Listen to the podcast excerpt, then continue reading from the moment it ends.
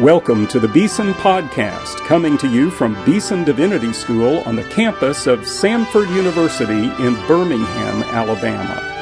Now, your host, Timothy George.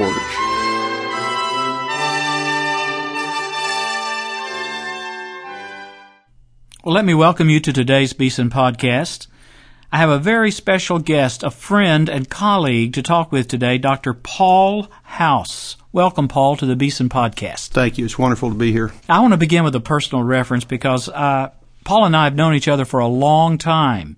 Paul was actually my student many years ago at the Southern Baptist Theological Seminary in Louisville, Kentucky. Do you remember those days, Paul? I do. You had me in class in the spring of 1981. Wow. Uh, so 31 years ago for, I believe, the beginning of church history to the Reformation. That was right after I started teaching because I came to the seminary in Louisville in 1979. So you were in the first batch of students that came through in those years. I remember you as a student. I remember you were bright, you were precocious, uh, you were not afraid to speak up on occasion, and that's still a trait of yours, I believe. I suppose I don't. I don't remember all that. I, I remember the class because it was the first time I really recalled being asked to memorize and write about the Apostles' Creed. I also recall that you took a lot of time to get us past Augustine, and then had to hurry a great deal just to get into the 13th century. So Yes. it was a good course, and I, I remember it fondly. Now, you actually finished your PhD at Southern Seminary, I did 1986. working with Dr. John D.W. Watts That's correct. in the field of Old Testament studies. Right.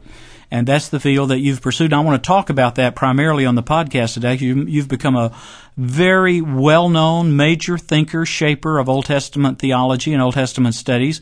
But before we get to that, I, I want to say a little bit about your work here at Beeson because you served for six years as our associate dean for academic affairs.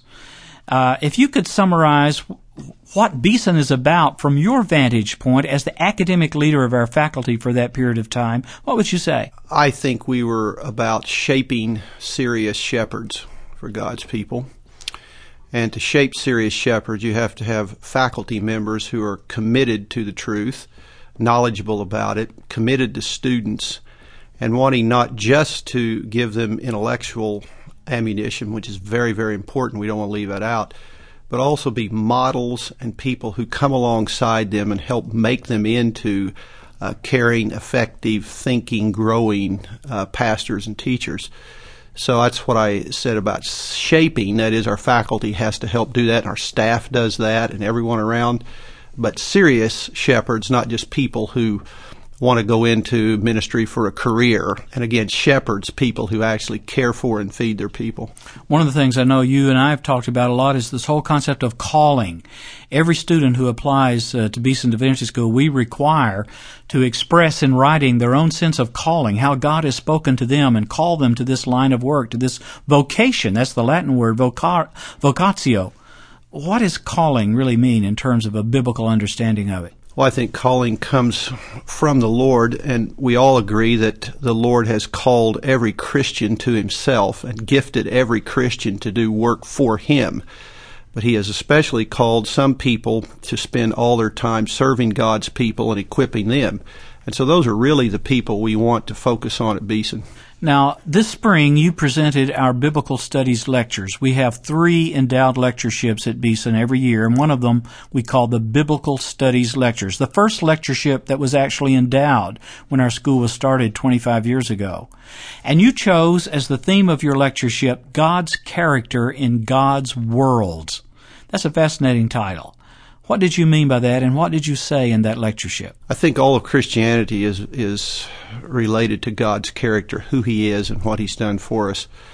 And I think that His character, His grace, compassion, and justice is played out in our world every day. So I wanted us to think about who He is, particularly using Exodus 34, 6 and 7, which states He is gracious and compassionate, long suffering, forgiving, and yet is just in that He does not clear the guilty. And so I wanted to take that passage, which is quoted many times in the Old Testament, and show how his character gets worked out in daily life. You know, you did point out how often in the scriptures this text, it's almost a foundational text, isn't it, for the character of God, who God is, keeps being repeated in different contexts. I know in Psalm 77, for example, uh, the psalmist is going through a deep, dark valley, an abyss, and he calls into question each of those characteristics of God mentioned in Exodus 34. Has God forgotten to be merciful? Is he no longer compassionate?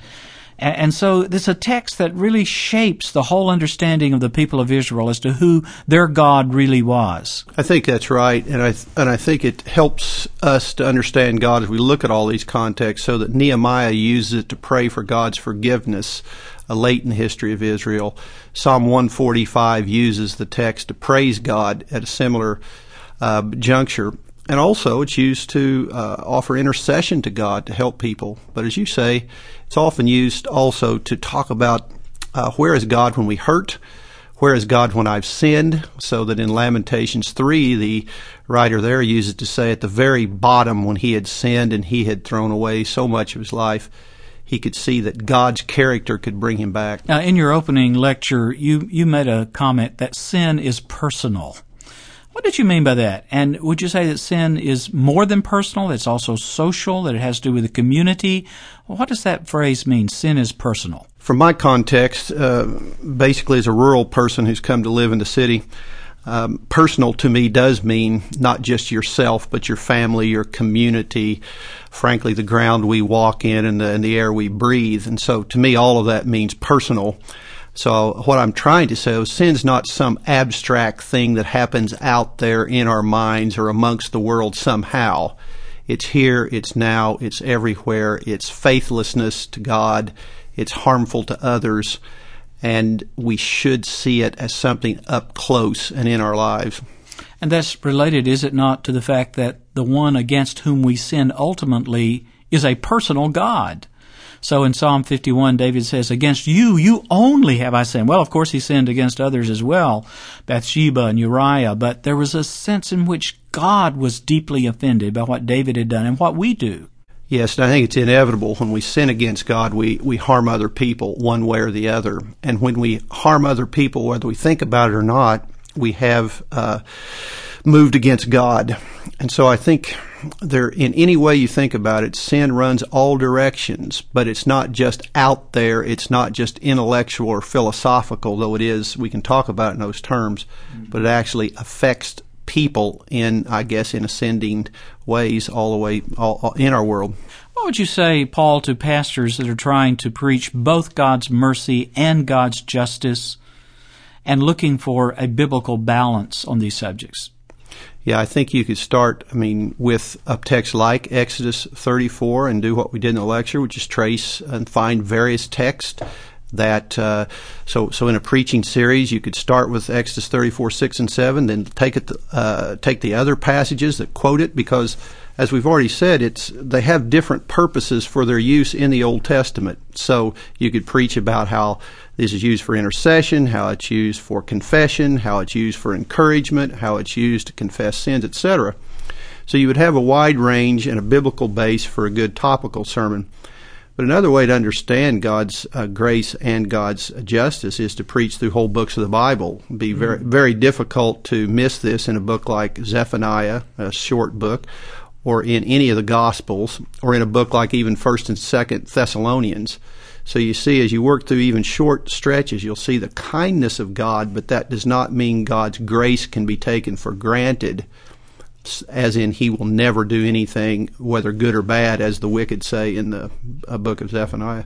I guess one of the difficulties in our contemporary world in speaking about the character of God, as you did in these talks, is the reality of the world and the problem of evil, of suffering in the world. Uh, we, we've had a spate of recent books, we call it the New Atheism, that call into question the very characteristics of God mentioned in Exodus 34. Uh, what would you say to a pastor who is called to preach God's Word in a world like this, filled with questions like these? I think they're good questions. They're certainly questions, as you've already said, they're asked in the, in the Bible. But I also sense that we as human beings don't like the part of Exodus 34, 6 and 7 that points out that God is bearing with our twistedness, our iniquity, our rebellion, which is usually translated transgression, or with our missing of the good marks that God has set for us, our sin. So a lot of these questions really underplay the nature of sin in its totality, the very thing we've already been talking about. And so, in a way, we want to hold God accountable for His end of the problems in the world without coming to grips with our own. Mm. And so, I think that's not to shift the question, but in a lot of in a lot of those sorts of discussions, I fail to hear people say, "Our responsibility. Human beings have done this," um, and we just want to say, "Why doesn't God bail us out no matter what we do. It's a bit like going to the doctor after we've rejected all counsel and all of a sudden say, well, fix me, and if not, it's your yeah. fault. We like to get ourselves off the hook. I think so, but God doesn't ask to be let off the hook in the Bible. He takes full responsibility for his role as a creator, sustainer, uh, redeemer, and judge. And so we get this full balanced picture and we see what God is doing uh, to, um, I guess, ameliorate the problems that human beings cause through their sinning. And part of that, of course, is taking on himself the burden of our humanity in the incarnation, isn't it? It is. And it's also him taking his our sins in himself on the cross and dying for all this wretchedness, all this sin that we have uh, committed and giving us the chance to be made completely new through his resurrection and our, our future resurrection. So the Bible also teaches all of us to have hope. What we see now is not the end product.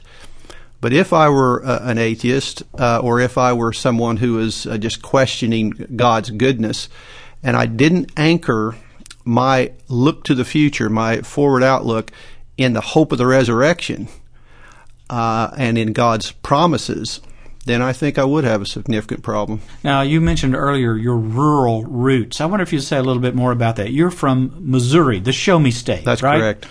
Talk about your upbringing and kind of how that has shaped your own perspective on life and theology. Yeah, I was raised in southwest Missouri in a rural area in a farming community.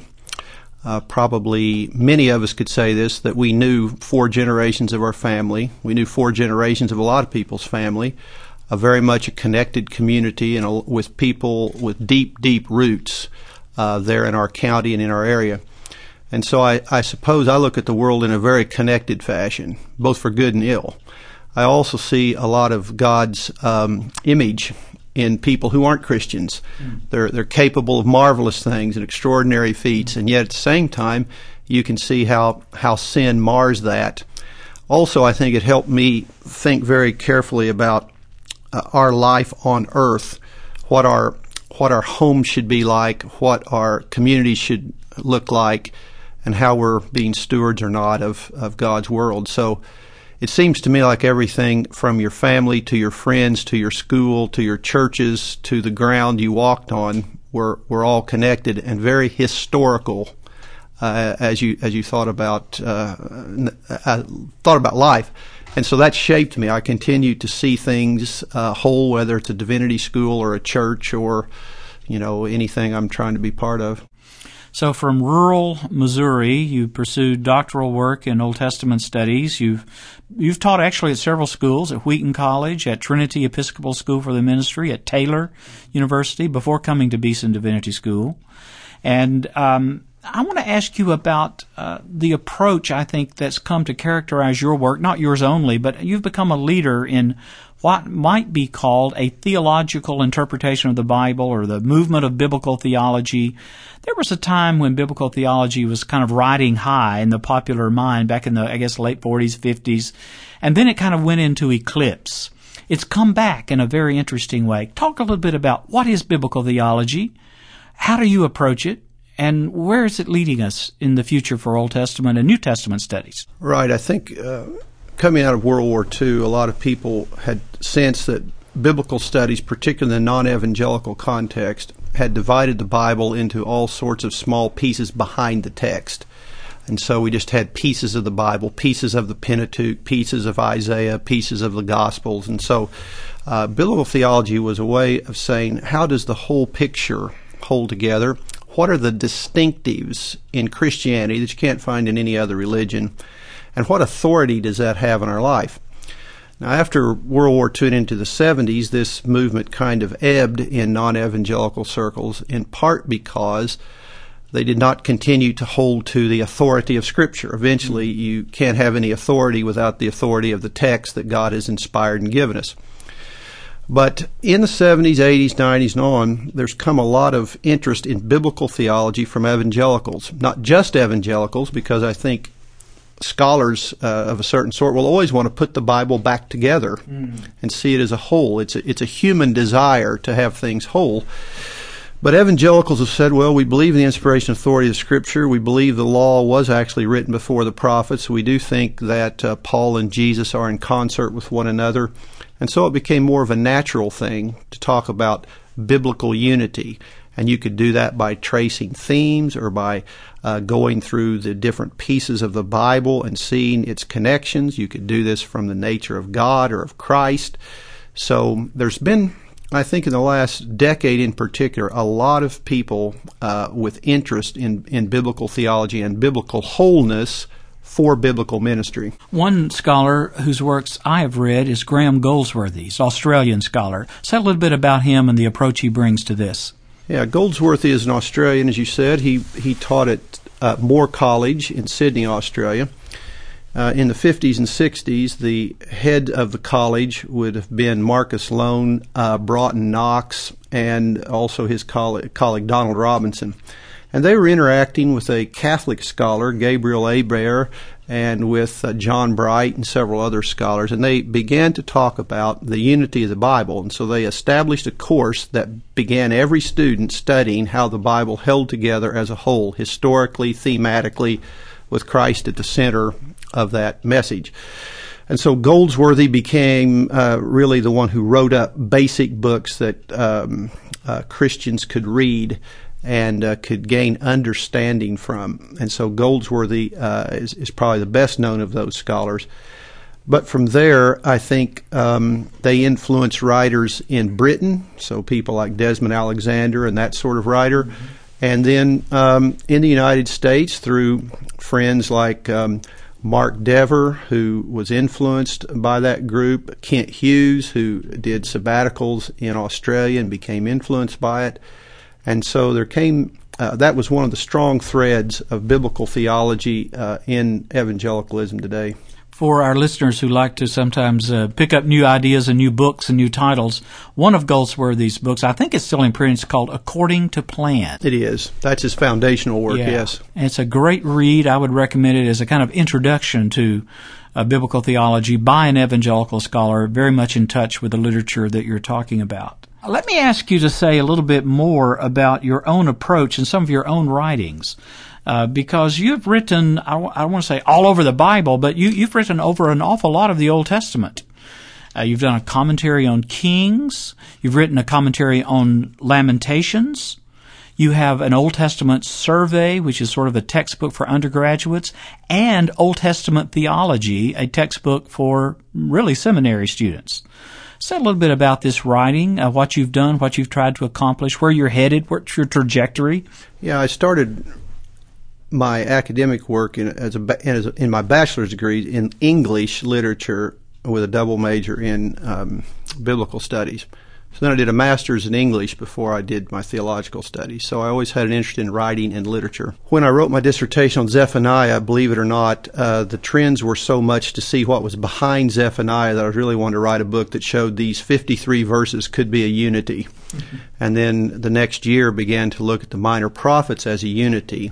And those were separate kind of books for scholars.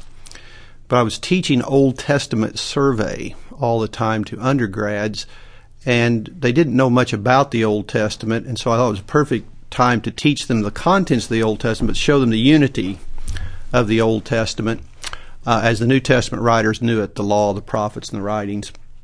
And so I wrote Old Testament survey, frankly, out of out of my work with undergraduates, and dedicated that book to a special class of students um, at Taylor University. When I wrote, wrote the Old Testament theology, it was just kind of the next step up. How how can we focus on God all the way through and God's work with human beings? And so this that book had, uh, I think, more secondary literature, more scholars cited, and that sort of thing when I was given the assignment to write on First and Second Kings, again, my idea was to take this history of Israel, to show the major characters in it, how the real people operated within a real story, but a real story told well, hmm. And the theological content uh, that was there.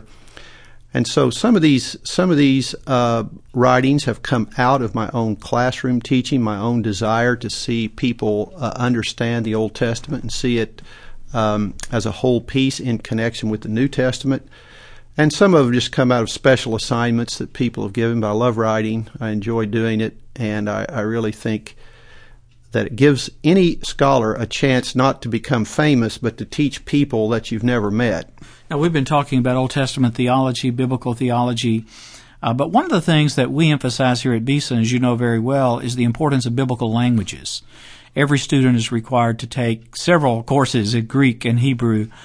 Why is that an important uh, factor in the way in which we train pastors uh, for the churches today? Yeah, I think two two things are important in a curriculum. That's to get the whole picture, and then to be able to put the small parts together.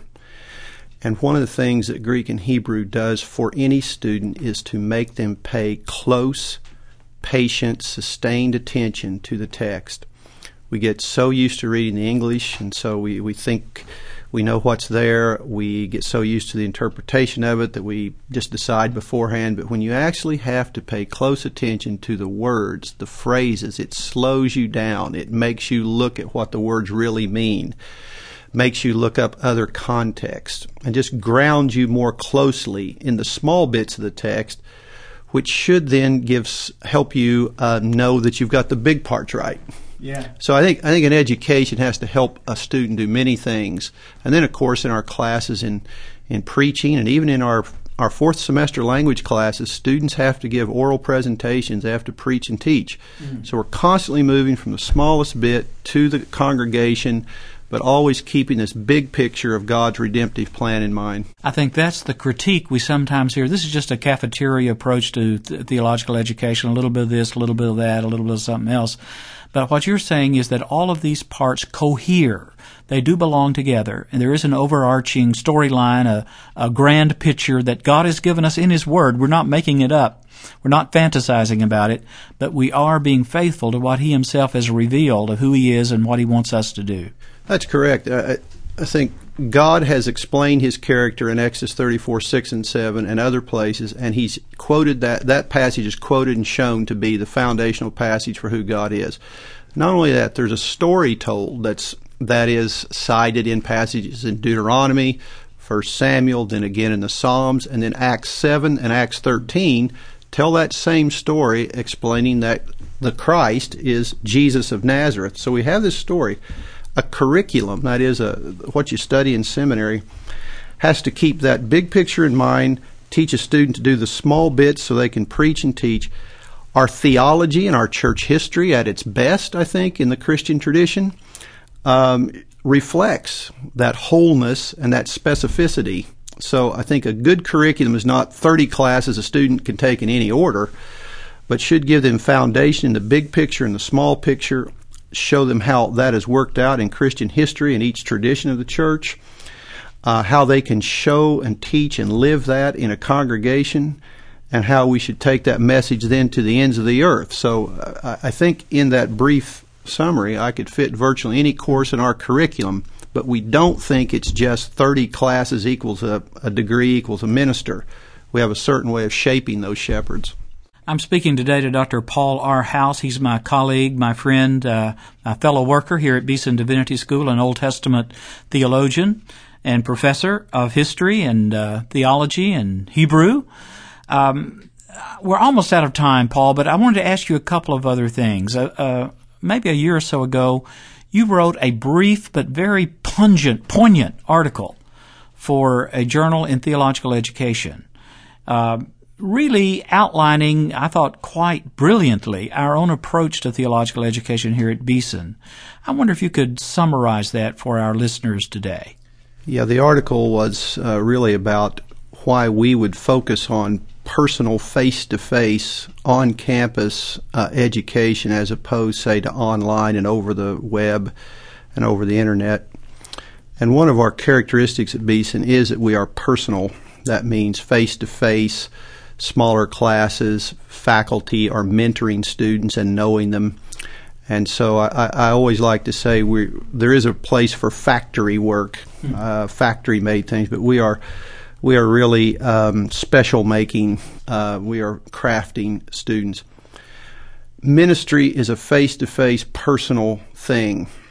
Um, you don't want someone necessarily visiting the hospital by Skype unless that's the only way they can see you. If you have a family member that lives in another continent, well, we understand that. But Christian ministry is done face to face. God, as you've often said, God didn't send a video clip. He didn't even send another written document. He sent His Son, who came to be in flesh with us, and He sent out His apostles personally, individually. And as we see, as people minister to people, the gospel has spread out to the ends of the earth, and it will continue to do so.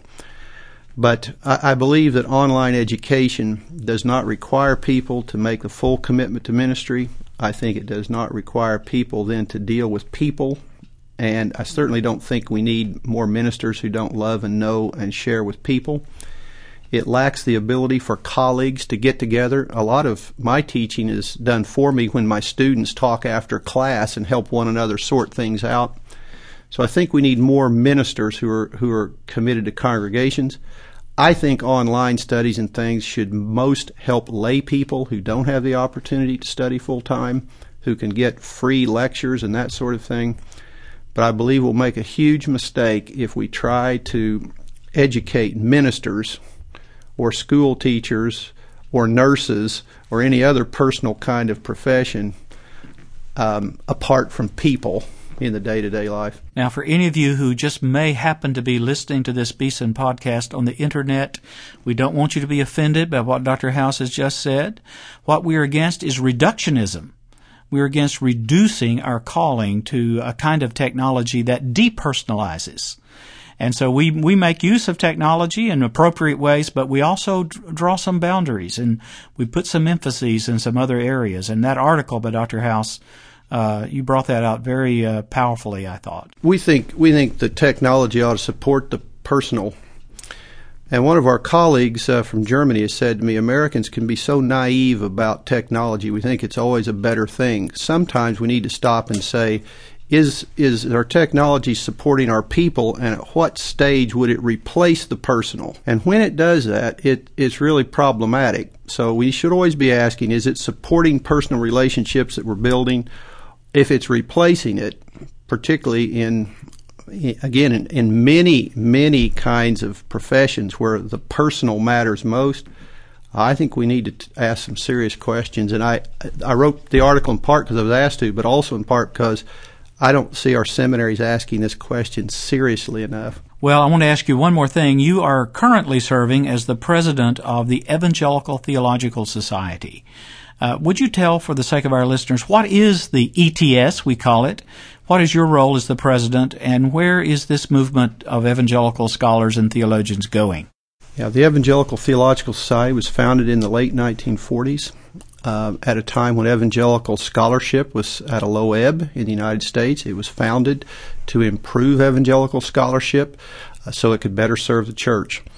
Uh, today, there are 4,000 members to in the ETS, about 400 of whom live outside the United States. Every year we have a meeting that has about 600 papers presented, uh, and we have something over 2,000 registrants. The goal of the ETS remains to ha- have scholarship that is based in the inerrancy of God's Word, the full truthfulness of it.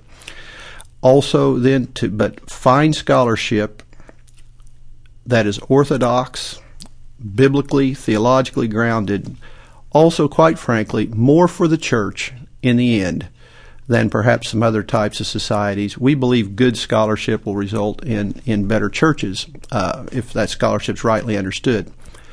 So we have we are grateful that our that our founders set us up. We believe that we have a, a real stewardship to bear.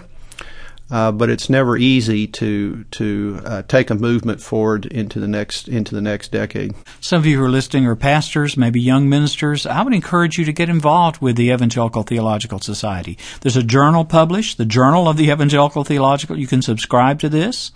Uh, there's a website uh, you can go and find out about programs. You can come to the annual meeting, and it's a wonderful opportunity to see the theological dimension of our pastoral work.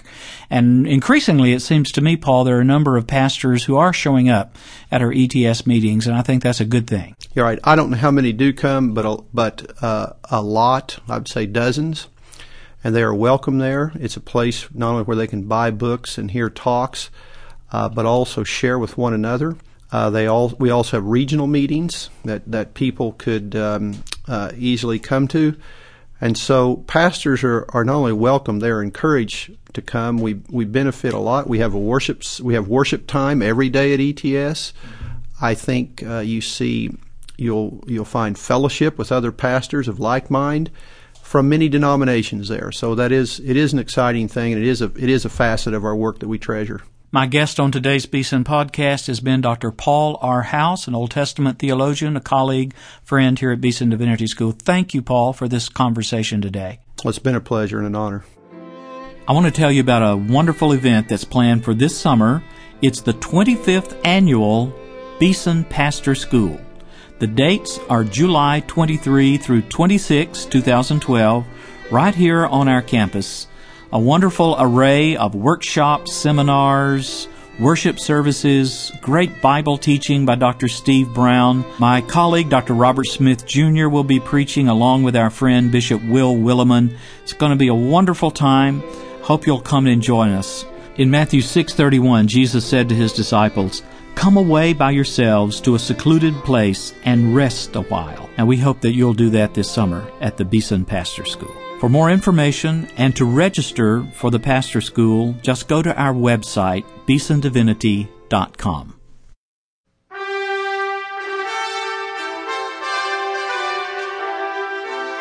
You've been listening to the Beeson Podcast with host Timothy George. You can subscribe to the Beeson Podcast at our website, beesondivinity.com. Beeson Divinity School is an interdenominational evangelical divinity school training men and women in the service of Jesus Christ. We pray that this podcast will aid and encourage your work, and we hope you will listen to each upcoming edition of the Beeson Podcast.